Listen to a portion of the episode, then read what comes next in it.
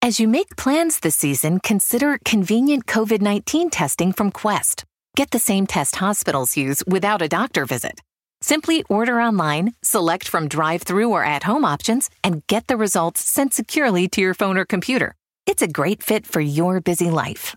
With over 20 million COVID 19 tests processed, you can count on Quest. So order your test today at questcovid19.com. That's questcovid19.com.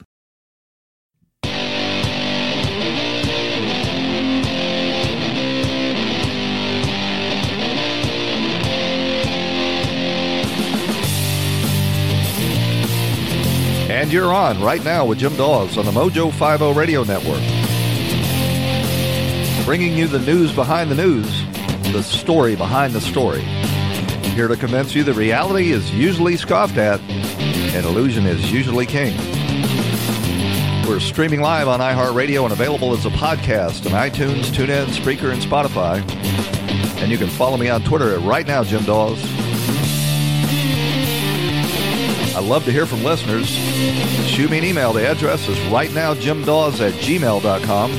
That's spelled D-A-W-S. Or you can call the vent line and leave your rants at 772-245-0750. That's 772-245-0750.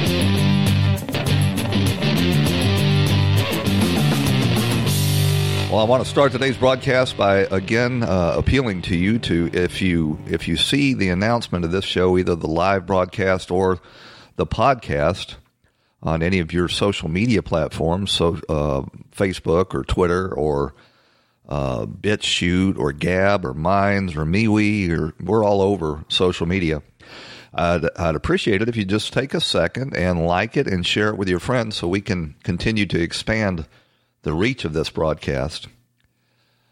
Um, so yesterday, just prior to our live broadcast, Nancy Pelosi and the House Democrats dropped this 1,815 page bill, which spends $3 trillion. They've, they've entitled it the Heroes Act, but if you dig into this bill, you can see it as anything but heroic.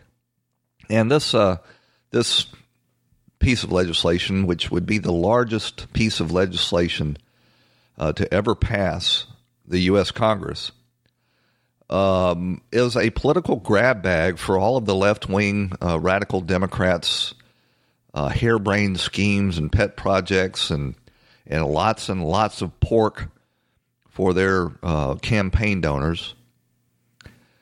It, uh, it has in it almost a trillion dollars that's uh, dedicated to state and local governments to bail them out.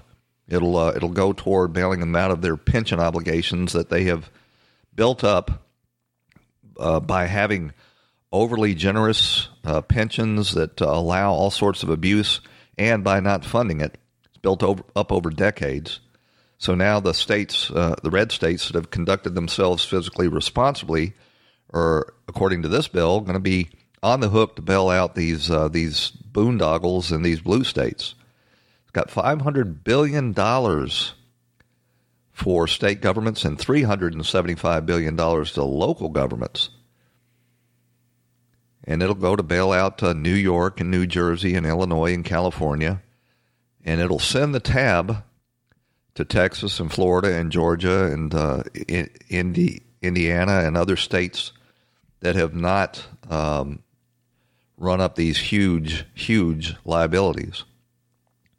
It's got $1.7 billion in it uh, for historically black colleges and universities, $20 million for Howard University alone, $11 million for uh, Gallaudet University. I think that's for uh, deaf people. I'm not sure what funding universities um, for minorities and uh, other uh, you know groups that are loyal to the Democrats have to do with the coronavirus. It uh, it's got just tons and tons of provisions related to immigration. It's going to give a uh, a blanket amnesty to any uh, illegal immigrant in the country currently that is uh, working in a so-called essential business. These this list of essential businesses is over half of the economy, and very and is where uh, illegal aliens are of are broadly focused. So this will this will be an amnesty uh, that once enacted will never be um, retracted, and it'll basically make a, a, blanket amnesty. It'll also give out huge numbers of uh, more H one B visas to uh, to allow more immigrants uh, who the Democrats are certain will become you know their future constituents to come to the country. At the same time, you've got uh, 20 or million or more American workers out of work, unemployed, and desperately uh, needing to return to the job market. It's got $10 million for the National Endowments for the Arts, $10 million for the National Endowment for the Humanities, $755 million for the government in Washington, D.C. It, uh, it just goes on and on. And uh, this bill will, of course, um, be piled on top of the $2 trillion that were uh, in the uh, initial stimulus package. But, you know, we're, we're much more targeted to actual American citizens and legal immigrants that are, are uh, suffering because of this lockdown strategy. Basically, what you have in this, this bill is the uh, codification of Saul Alinsky's Rules for Radicals. It uh, Saul Alinsky had, you know, that famous book says that the first thing you do is take over healthcare. We know uh, that you know having socialized health care is the Democrats' number one priority. They want to eliminate market forces in the provision of health care and make people dependent on government. This uh, this bill will further uh, incentivize people not to return to work because it will be more profitable for them to stay home and uh, and stay on the government dole.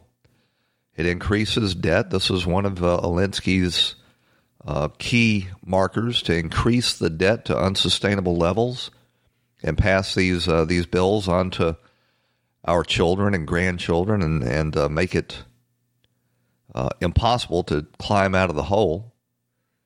And of course, it rewards their uh, left wing education rackets uh, to the tune of billions and billions of dollars. And, and basically, it's going to, to make everybody dependent on the government. Now, the truth of the matter is, this bill uh, doesn't stand a snowball's chance in hell of getting past the Senate. It is part of the Democrats' tactic of promising the sun and the stars to their uh, constituents uh, right in the run up to this 2020 election so that they can uh, incentivize them to defeat Donald Trump and the Senate Republicans so that they can, in, in fact, pass this kind of left wing gravy train. They're basically uh, saying to, to all their constituencies if you'll vote for us, this is the model for government that we'll, we'll institute going forward and uh, and as a result of that, they're going to have you know a lot of uh, these special interest groups start pouring money into Joe Biden's campaign. Uh, Senator Barrasso, I think he's from uh, one of the Dakotas. Let's see. Uh, he he responded to Nancy Pelosi. She's uh, she's not making any public statements about this. She's basically keeping her head down. She's still holed up in her San Francisco mansion, uh, munching on gourmet ice cream. But here's what Barrasso had to say about this bill. Well, the Senate is here working and the House is still at home. Uh, but Nancy Pelosi has been very active, coming out with this over 1,800 page bill, spending over $3 trillion. It's big, it's bloated, it's partisan, and it's a payoff to her liberal constituencies. What it isn't going to do is focus on the CARES Act to take a look at what's working, why it's working, and what we can do to make it work even better. So let me state the obvious. What Nancy Pelosi is proposing will never pass the Senate. Her efforts of so called election reform and bailing out large state pension plans, trillions of dollars, will never become law. Republicans know what we're focused on. We're focused on helping American families. We want to do it in a way that is targeted and temporary and specifically focuses on the coronavirus and the implications of it. That means focusing on people's health care, on testing, on vaccines, on treatment, and focusing on the liability reform that is necessary to help small businesses open again so they don't have to live in fear of a lawsuit, in addition to their efforts of trying to open their businesses and open our states and open our schools and our universities. So, if you want to know why the Democrats in these blue states are determined to keep these lockdowns in place, it's because they're waiting for Nancy Pelosi to introduce these bills that uh, that will bail out their governments and uh, and uh, reward all of these uh, special interest groups that make up the Democrat coalition.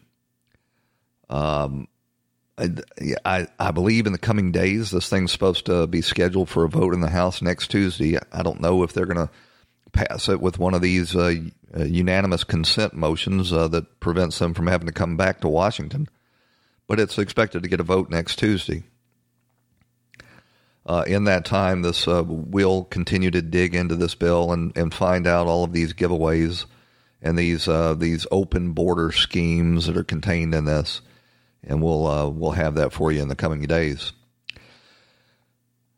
Stick with us. We'll be right back after this message, and we'll talk about the latest efforts to unmask or to declassify and release the uh, the details of this unmasking that went, took place during the Russia hoax. Stick with us. Mojo.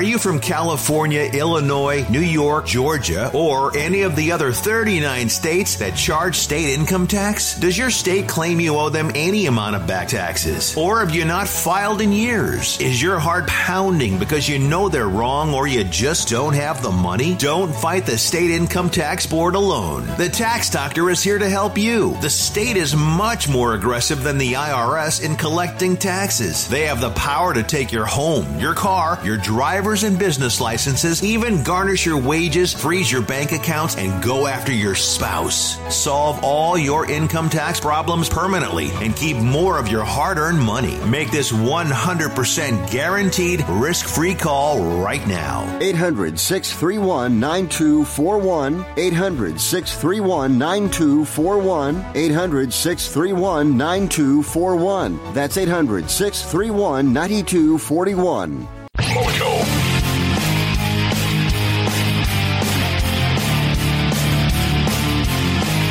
So, the battle to make the American public completely aware of what went on uh, in this Obama administration's Russia hoax, this uh, effort to spy on the Trump campaign and set him up, is uh, is really coming along now. And uh, acting director of national intelligence, um, Grenell, has declassified all of these um, these names of Obama administration officials that unmasked members of the Trump campaign with these NSA uh, wiretaps. Yes, I'm going to use that word wiretaps because that's basically what they are is the modern day version of a wiretap. And he's uh, he's declassified uh, this list of names of uh, these Obama administration officials that were engaged in this. You probably saw the other day him carrying a briefcase uh, from uh, the director of National Intelligence Office over to the DOJ. Well, now we're learning that the Department of Justice has no intention of publishing this list. And uh, it's got people on the right, of course, that have been waiting uh, for years uh, to to you know start exposing this scheme. It's got them up in arms. Uh, but the truth of the matter is, it's not the Department of Justice's uh, job. It's not Bill Barr's appropriate function to uh, to you know be doing this unmasking. The Department of Justice is not supposed to be in the business of public relations. Yes, it most certainly should be unmasked, and now that it has been declassified, there's no argument for not uh, letting the American people see it. And uh, the Department of Justice, uh, while they need to look at this list, and it needs to go directly to John Durham so that they can uh, get to the bottom of these uh, leaks that took place trying to, you know, sabotage the incoming administration. It's not his job to uh, to engage in public relations ahead of that. So it's a correct decision by Bill Barr, but it still should be released. And you know who should release it? The President of the United States needs to release this. Trump needs to uh, issue an order from the White House making all of these documents publicly available so we, we can see, um, you know, all of the wrongdoing that went on here. We know Susan Rice was part of it, Samantha Powers, Sally Yates, all of these people that we now know were testifying behind closed doors in in uh, in the House and the Senate that were making public statements uh, that you know there was a uh, ample proof of Russian collusion. Were testifying behind closed doors that there was nothing there. And uh, I'll take you on a trip down memory lane. This is Susan Rice appearing on uh, PBS uh, saying that she had no knowledge of any um, effort at unmasking uh, these these NSA intercepts with the Trump campaign during the transition after uh, uh, President Trump uh, had been elected that he and the people around him may have been caught up in surveillance of foreign individuals and that their identities may have been disclosed. Do you know anything about this? I know nothing about this.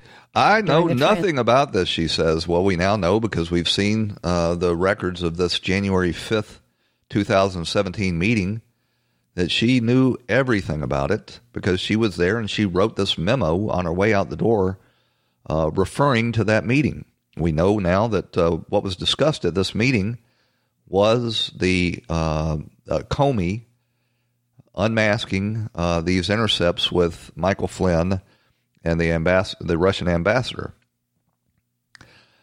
Biden himself was at that meeting and he was asked uh, on George Stephanopoulos' Sunday show uh, what he knew about it. Uh, originally, he uh, he told the party line and said he knew nothing about it as well. Talking about. I do want to ask you about Michael Flynn, the former national security advisor to President Trump, and the move by the Justice Department last week to dismiss the case against him for lying to the FBI. The president said yesterday that that move is justified because President Obama targeted Flynn. He called it, quote, the biggest political crime in U.S. history. Your former Senate colleague, Charles Grassley, has added that Flynn was entrapped and asked on the Senate floor, what did Obama and Biden know? When did they know it? So, what did you know about those moves to investigate uh, Michael Flynn, and was there anything improper done? I know nothing about those moves to investigate Michael Flynn. Number one, Num- I know nothing. I know nothing. Just like Susan Rice, I don't. I know nothing. I was sitting in that meeting when this was discussed, but I know nothing. And to his credit, and sort of surprisingly, George Stephanopoulos, who is a Democrat operative posing as a journalist, followed up on the question. Number two, this is all about diversion. This is a game this guy plays all the time. The country is in crisis. We're in an economic crisis, a health crisis. We're in real trouble. He should stop trying to always divert attention from the real concerns of the American people. The American people are worried with good reason. He has acted irresponsibly from the very beginning. He continues to act irresponsibly. He hasn't done his job. This is all about diverting attention, diverting attention from the horrible horrible way in which he has acted with what he did. He's not the we don't have coronavirus because of him, but we have the devastating impact of it because of his lack of a policy. Well, so it's a diversion now. We we need to stop talking about the Russia hoax because uh, we've got other things on our plate now. We attempted to sabotage this administration for three years, and now that this is coming to light, we need to stop talking about it. And as I said, uh, George Stephanopoulos followed up. His lack of action. I do want it's want all about diversion. I do want to press that. You say you didn't know anything about it, but you were reported to be at a January 5th, 2017 meeting where you and the president were briefed on the FBI's plan to question Michael, Michael Flynn over those uh, conversations he had with the uh, Russian ambassador Kislyak. No, I thought you asked me whether or not I had anything to do with him being prosecuted. Okay. I'm sorry. I, I, I was aware that there was that there that they asked for an. Uh-huh. he thought that he was going to get the slide on that question, and uh, uh again, I say I'm you know kind of uh, surprised that Stephanopoulos followed up on it. I, I think that it's sort of an indication that the Democrats aren't aren't that on board with Joe Biden being the nominee to begin with, and uh, are sort of taking the kid gloves off.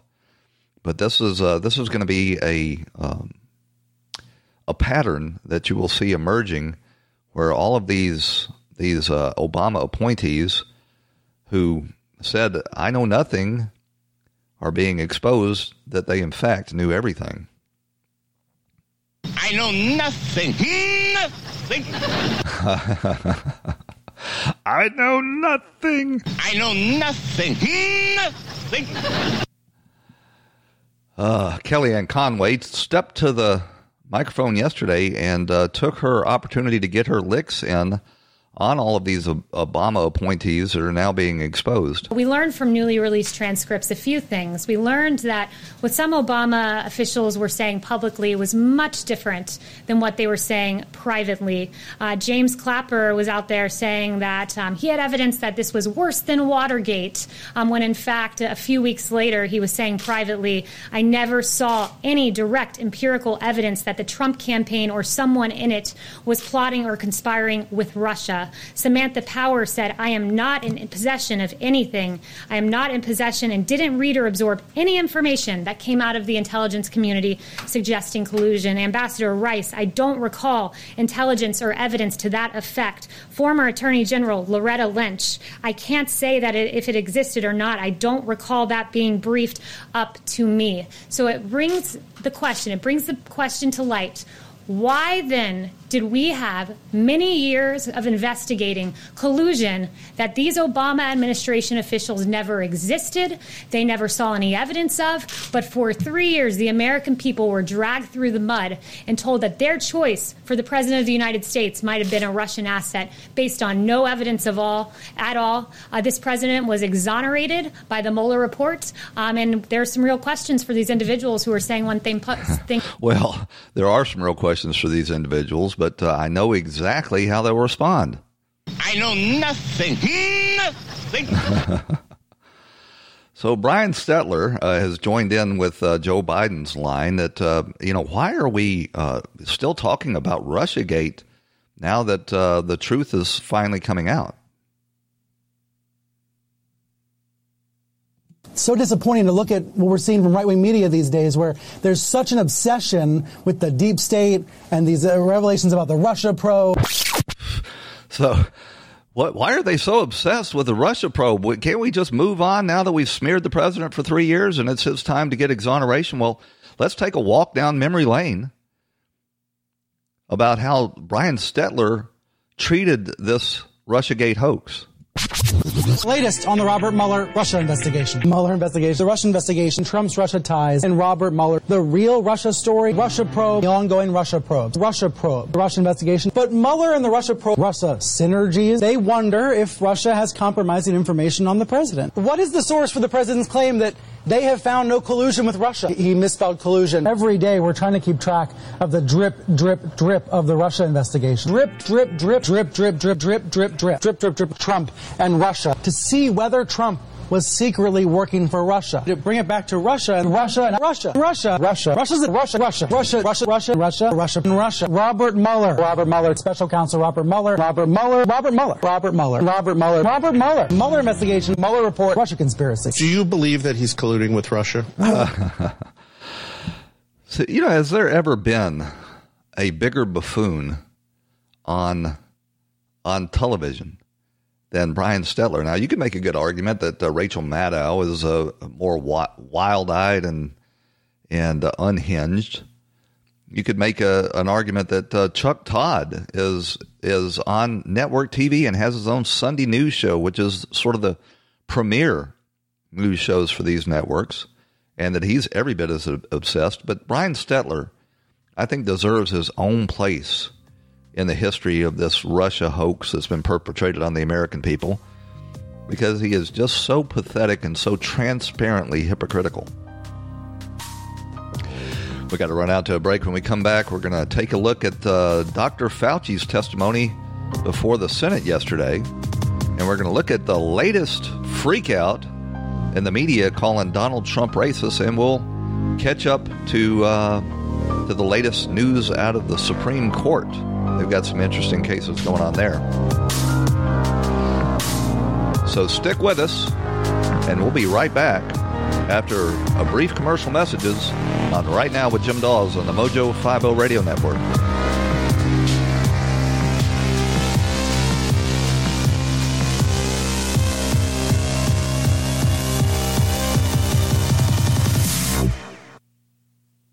As you make plans this season, consider convenient COVID 19 testing from Quest. Get the same test hospitals use without a doctor visit. Simply order online, select from drive through or at home options, and get the results sent securely to your phone or computer. It's a great fit for your busy life.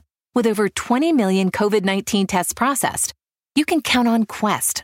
So order your test today at questcovid19.com. That's questcovid19.com. When the weather outside is frightful, the Hyundai Santa Fe is, hmm, what's the word? Delightful. Because it's got available H track all wheel drive to make being out together better.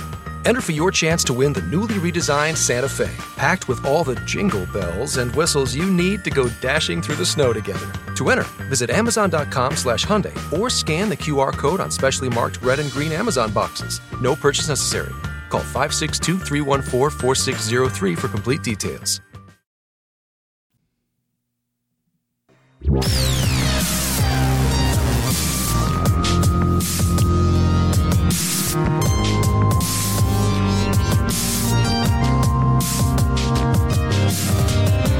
you're back on Right Now with Jim Daws on the Mojo 50 Radio Network. Your daily journal of news, politics, and culture from an American nationalist perspective. One of the other stories that's coming to light as a result of these declassified interviews that uh, have been hidden from the American people for three years that exonerated Donald Trump's uh, and and these Democrat charges of collusion with Russia is uh, that that John Brennan um, scrubbed this intelligence community assessment that they published uh, that claimed that uh, Vladimir Putin and Russia wanted Donald Trump to be elected president, and that they were engaged in uh, this this big effort to interfere in the election in order to get Donald Trump elected. We're now learning that that intelligence was cherry picked, and that many other intelligence agencies in Washington D.C. in fact uh, concluded that they wanted Hillary Clinton to be elected. That part wasn't uh, produced in this intelligence assessment that for the longest time they insisted was written by all 17 intelligence agencies. It was not.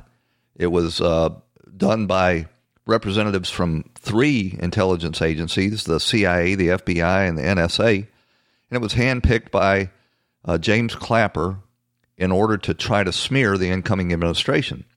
It was always a transparent fiction that Russia would have wanted Donald Trump to be elected president. For one thing, Hillary Clinton was uh, promising that she was going to do away with American reliance on fossil fuels and that she was going to lock up all of our energy resources in the ground. Well, that's music to Vladimir Putin's ears. Russia's main source of, um, you know, uh, the main economy is based on energy. And unleashing America's uh, fracking industry and allowing America to become the largest uh, energy producer in the world was an absolute death knell to the Russian economy. At the same time, Donald Trump was promising to uh, reform and restore our military superiority. Hillary Clinton was promising to cut the defense budget. Again, if you were Vladimir Putin and you considered the United States a, a, mortal enemy, why in the world would you support the the guy that's promising to increase our military? Donald Trump was uh, promising to uh, get the NATO allies to increase their contribution to their own defense. Again, Hillary Clinton was perfectly glad to uh, uh continue to let the Europeans not contribute to NATO and not uh, you know, have their military bolstered. And Donald Trump um, had said repeatedly that uh, he had criticized the Obama uh, policy of allowing Russia to uh, to you know continue to uh, to hold sway in Ukraine. It's really amazing. Uh, it's another um, one of these uh, big lies that the Democrats told and that was allowed, uh, you know, to go forward. We're now learning as a result of uh, Richard Grenell's efforts that it was all a giant lie. So yesterday, Dr. Uh, Fauci testified before the Senate. I'm going to start calling him Dr. Doom because he always focuses on the negative, and uh, you know his testimony seems to be designed to scare the bejesus out of people. Uh, he's now, uh, you know, hiding behind the children. We have to think of the children. We can't reopen our, our schools or our colleges because the children. Here's a clip from his testimony yesterday. What I've expressed then and again is my concern that if some areas, cities, states, or what have you, jump over those various checkpoints and prematurely open up without having the capability of being able to respond effectively and efficiently, my concern is that we will start to see little spikes that might turn into outbreaks. Well, that's interesting because in Georgia, uh, the governor there, Kemp, was criticized brutally because he was uh, he was going ahead and uh, reopening his economy, and uh, there were gloom and doom predictions from many uh, Democrats, including Fauci, that uh, that was going to result in uh, you know Georgia becoming a hotspot. Nothing like that has happened. There have been no increases in hospitalizations related to the coronavirus in Georgia as a result of Georgia's reopening, and and uh, that's the same in Florida and and uh, Texas and these other red states who have made their own decisions and uh, sort of sidelined Fauci's guidelines. Yesterday, Rand Paul uh, pushed back on on uh, Fauci, and uh, finally, somebody in official position pointed out that Fauci has been repeatedly wrong and should not be considered the end all and be all of our uh, response to coronavirus will then tell you definitively if that's the case. And I think that's important because, in all likelihood, is a good way of putting it. The vast majority of these people will have immunity. Instead of saying there is no evidence, you know, the WHO kind of fed into this by saying no evidence of immunity. And in reality, there's every evidence stacking up. And in fact, a lot of the different studies have shown that it is very unlikely that you get it again in the short term. With regard to going back to school, one thing that was left out of that discussion is um, mortality. I mean, shouldn't we at least be discussing what the mortality of children is? Um, this is for Dr. Fauci as well. You know, the mortality between 0 and 18 in the New York data approaches zero. It's not going to be absolutely zero, but it almost approaches zero. Between 18 and 45, the mortality in New York was uh, 10 out of 100,000. So, really, we do need to be thinking about that. We need to uh, observe with an open mind what went on in Sweden, where the kids kept going to school. The mortality per capita in Sweden is actually less than France, less than Italy, less than Spain, less than Belgium, less than the Netherlands, about the same as Switzerland. But basically, I don't think there's anybody arguing that what happened in Sweden is an unacceptable result. I think people are intrigued by it, and we should be. I don't think any of us are certain when we do all these modelings. There have been more people wrong with modeling than right. Including We're opening Fauci. up a lot of economies around the around the U.S., and I hope that people who are predicting predicting doom and gloom and saying, oh, we can't do this, there's going to be a surge, will admit that they were wrong if there isn't a surge. Ah. Because I think that's what's going to happen. In rural states, we never really reached any sort of pandemic levels in Kentucky and other states. We have less deaths in Kentucky than we have in, a, in, an, in an average flu season. It's not to say this isn't deadly, but really outside of New England, we've had a relatively benign course for this virus nationwide. And I think the one size fits all that we're going to have a national strategy and nobody's going to go to school is kind of ridiculous. We really ought to be doing it school district by school district, and the power needs to be dispersed because people make wrong predictions. And really, the history of this, when we look back, will be of wrong prediction after wrong prediction after wrong prediction, starting with uh, Ferguson in England. So I think we ought to have a, a little bit of humility in, in our uh, belief that we know what's best for the economy. And as much as I respect you, Dr. Fauci, I don't think you're the end all. I don't think you're the one person that gets to make a decision. We- well, he is not the end all, and uh, his history of predictions in this case have been uh, disastrously wrong on, on nearly everything the number of deaths, the number of infections, the spread, uh, you know, the the countermeasures. He's uh, consistently downplayed the effectiveness of hydroxychloroquine while uh, while promoting uh, more expensive drugs that are uh, you know in development. And he's now telling us that uh, we can't go back to school until a vaccine is developed. Well, there may never be a vaccine developed. There's still no vaccine for the SARS virus and they've been working on that uh, now for five or six years. The truth of the matter is, a, a child going to school or you know a, a, a young person going to college is far more at risk from you know being killed on the school bus or uh, on his way to and from class than than c- catching this coronavirus. Ninety six percent of them will show no uh, no symptoms whatsoever, and the remaining four uh, percent will recover pretty quickly, right in line with the seasonal flu. Here's a, a clip of uh, Fauci scaremongering. We don't know everything about this virus, and we really better be very careful, particularly when it comes to children. For example, right now, children presenting with COVID 16, with COVID 19, who actually have a very strange inflammatory syndrome, very similar to Kawasaki syndrome. I think we better be careful if we are not cavalier in thinking that children are completely immune to the deleterious effects. So, this is what happens when you put a, a cautious Washington bureaucrat with lots of conflicts, and you got to keep in mind that he is, uh, you know, big buddies with Bill Gates, who insists that before anybody returned to work or school, we have to have a vaccine.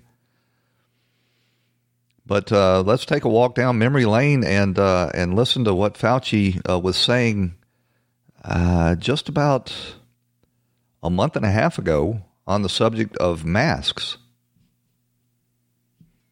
Uh, here we go. No, sorry. Here we go.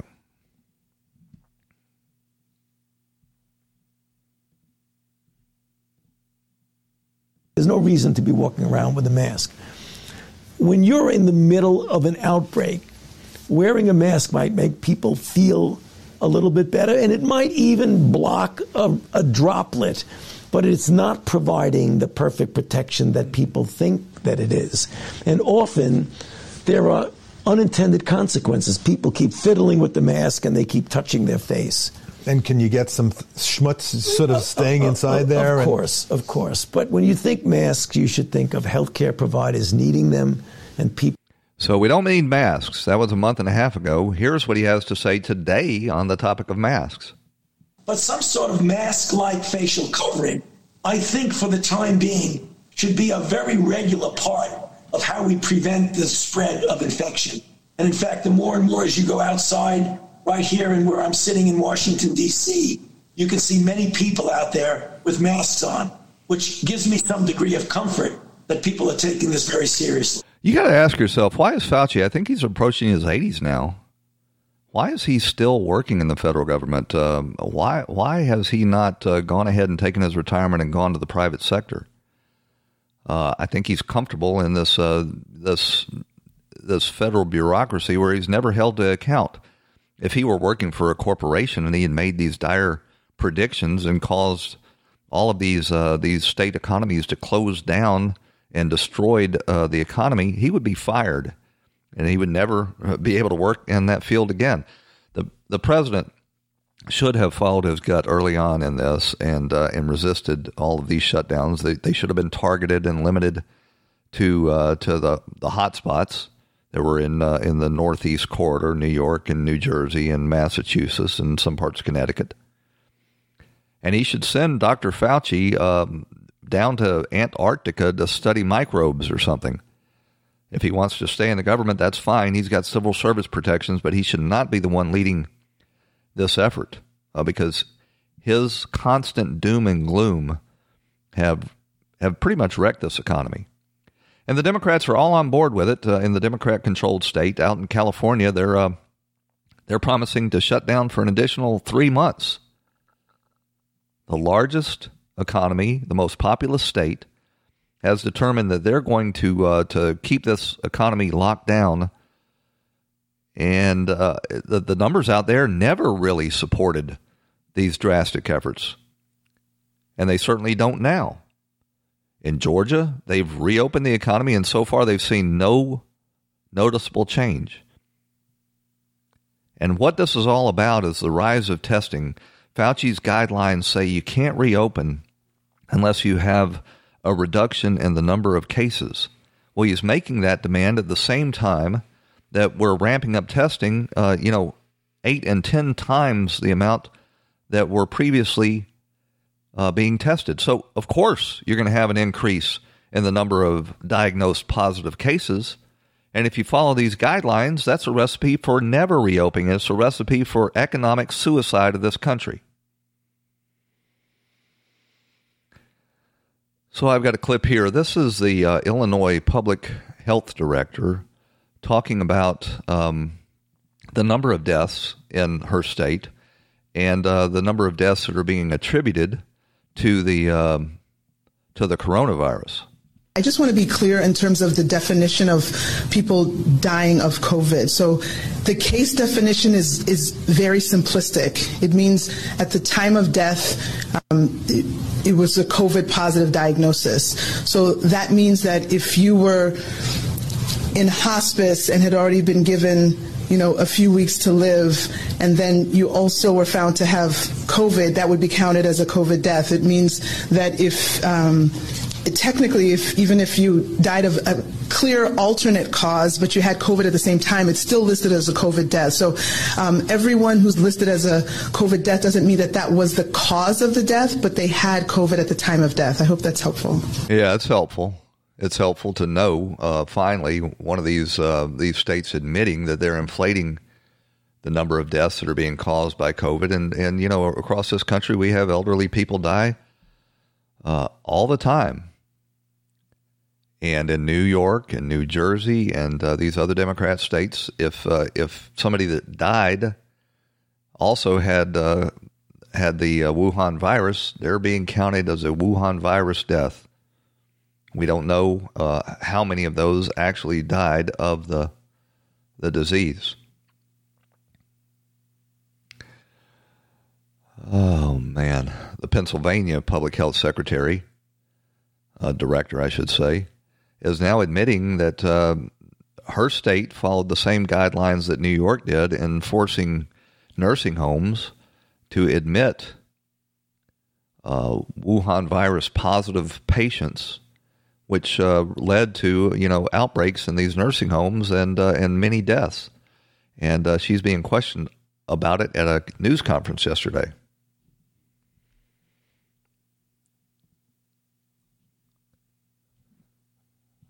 Uh, we're hearing that you moved your mother from a nursing home to a hotel. Let me try that again. Uh, it's a very low volume. Our first question is from ABC 27. Secretary, we're hearing that you moved your mother from a nursing home to a hotel.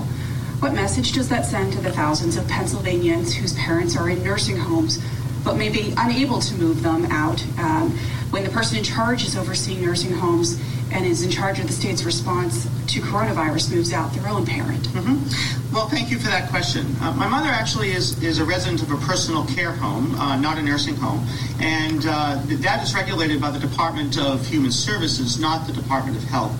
My mother requested, and my sister and I, as her children, complied to move her to another location during the COVID 19 outbreak. My mother is 95 years old. She is very intelligent and more than competent to make her own decisions. I remain committed to protecting residents in Pennsylvania.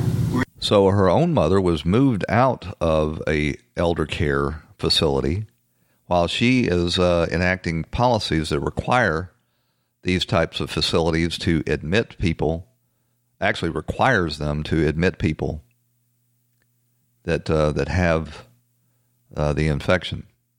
Stick with us. We got to take a break. We'll be right back.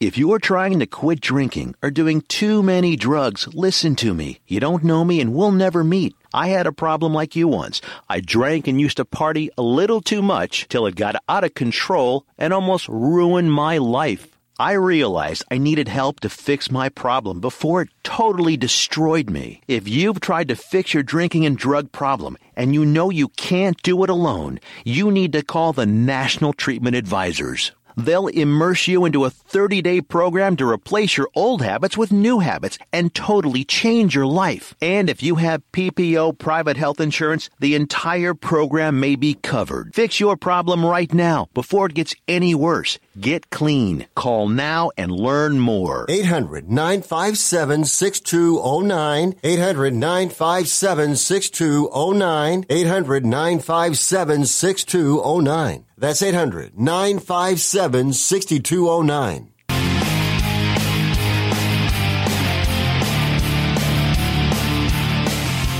So the media's got their latest freakout uh, calling Donald Trump racist, and this is a result of uh, an exchange that took place at yesterday's uh, press briefing with the president.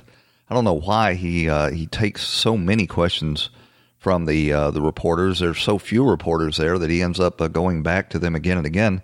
He should take no more than one round of questions and then call it a day. But um, there was a, a reporter from um, from NBC uh, she looks Asian. Um, you really couldn't tell it when she asked the question because she was wearing a mask.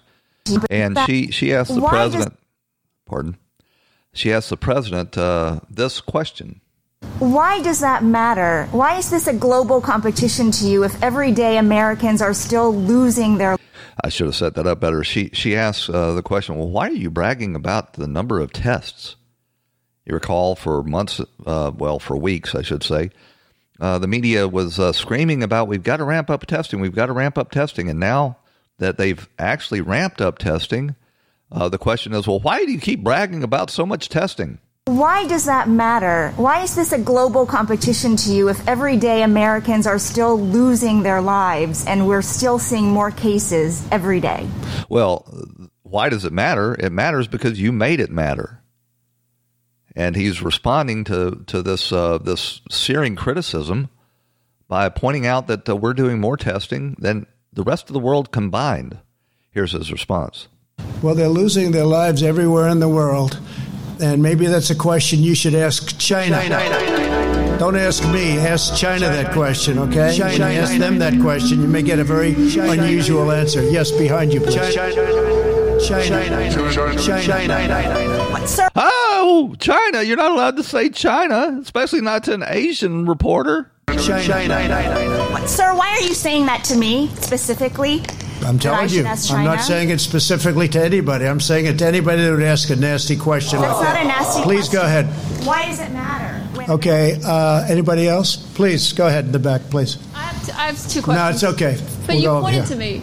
I have two questions, Mr. Next, President. He pointed to her, and then she deferred, stepped back, and allowed her her uh, Asian colleague uh, to to throw this little tantrum.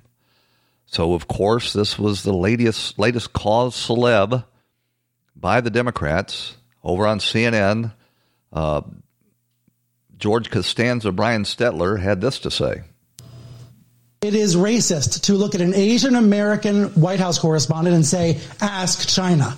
This isn't happening in a vacuum. This is part of a pattern of behavior from the president that goes back many years. So he's, he doesn't have the benefit of the doubt that someone might have if for the first time ever in their We think he's a racist, so he doesn't have the benefit of the doubt. He doesn't have the benefit of the doubt that someone might have if, for the first time ever in their life, they made a comment like that to a reporter. And he's also had this pattern of reacting to minority journalists in a very specific and different way. Oh, poor minority journalists. Wouldn't it be more racist if he didn't give the same answer that he gives, uh, uh, you know, to people questioning the number of deaths in this country?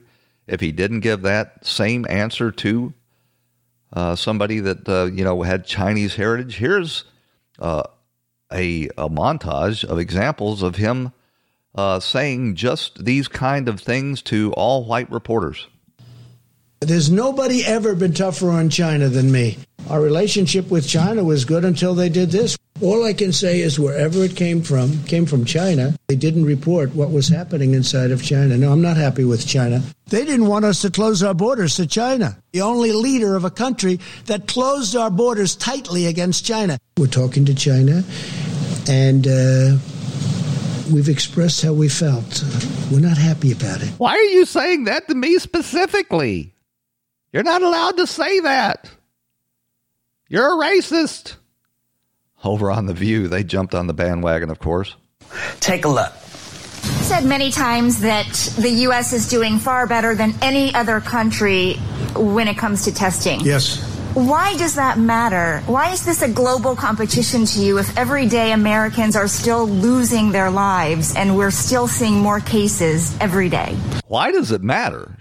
I mean, it's a it's a nonsensical question to begin with. You made it matter. Well, they're losing their lives everywhere in the world. And maybe that's a question you should ask China. Don't ask me, ask China that question, okay? When you ask them that question, you may get a very unusual answer. Yes, behind you, please. Sir, why are you saying that to me specifically? I'm telling you. I'm not saying it specifically to anybody. I'm saying it to anybody that would ask a nasty question That's like not a nasty Please question. go That's ahead. a very nasty question. Why are you having so many people die? CNN's Kaitlan Collins tried to get another question in, but he stormed off before she could. No, he stormed off before she could.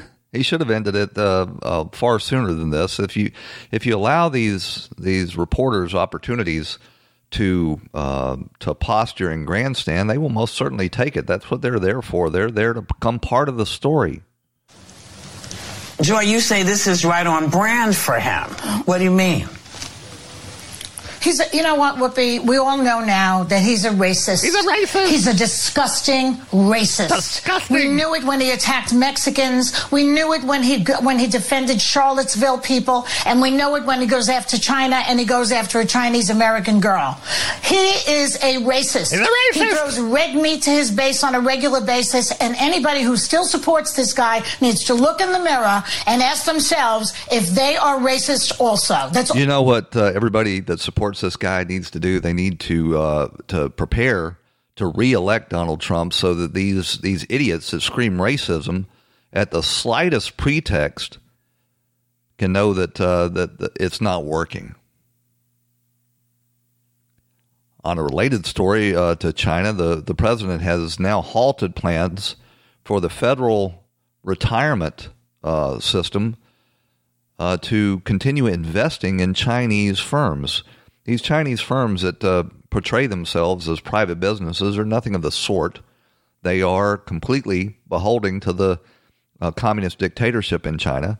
And when these uh, these retirement funds, and it's not just the federal retirement funds, it's state and local retirement funds all across this country, invest in these Chinese funds, they're basically supporting the Chinese dictatorship and their determination to uh, to do harm to the American economy and uh, to challenge us militarily. So finally, finally, at long last, this issue has gotten the president's attention, and he's going to uh, force these federal retirement uh, funds to disinvest from these uh, these Chinese funds. Well, here's a related story uh, to the to the Flynn matter. Of course, uh, you know that the Department of Justice has now withdrawn their charges against uh, General Flynn, but the judge has to sign off on it. In, order, in other words, uh, he has to give the Department of Justice permission to withdraw this case and withdraw Flynn's guilty plea.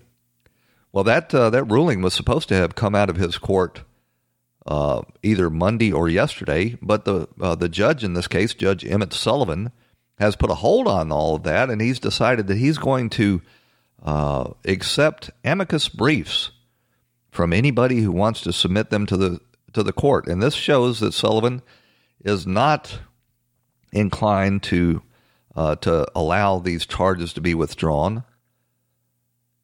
He he wants all these left wing uh, law firms to submit briefs uh, and tell him why he should not allow that to happen.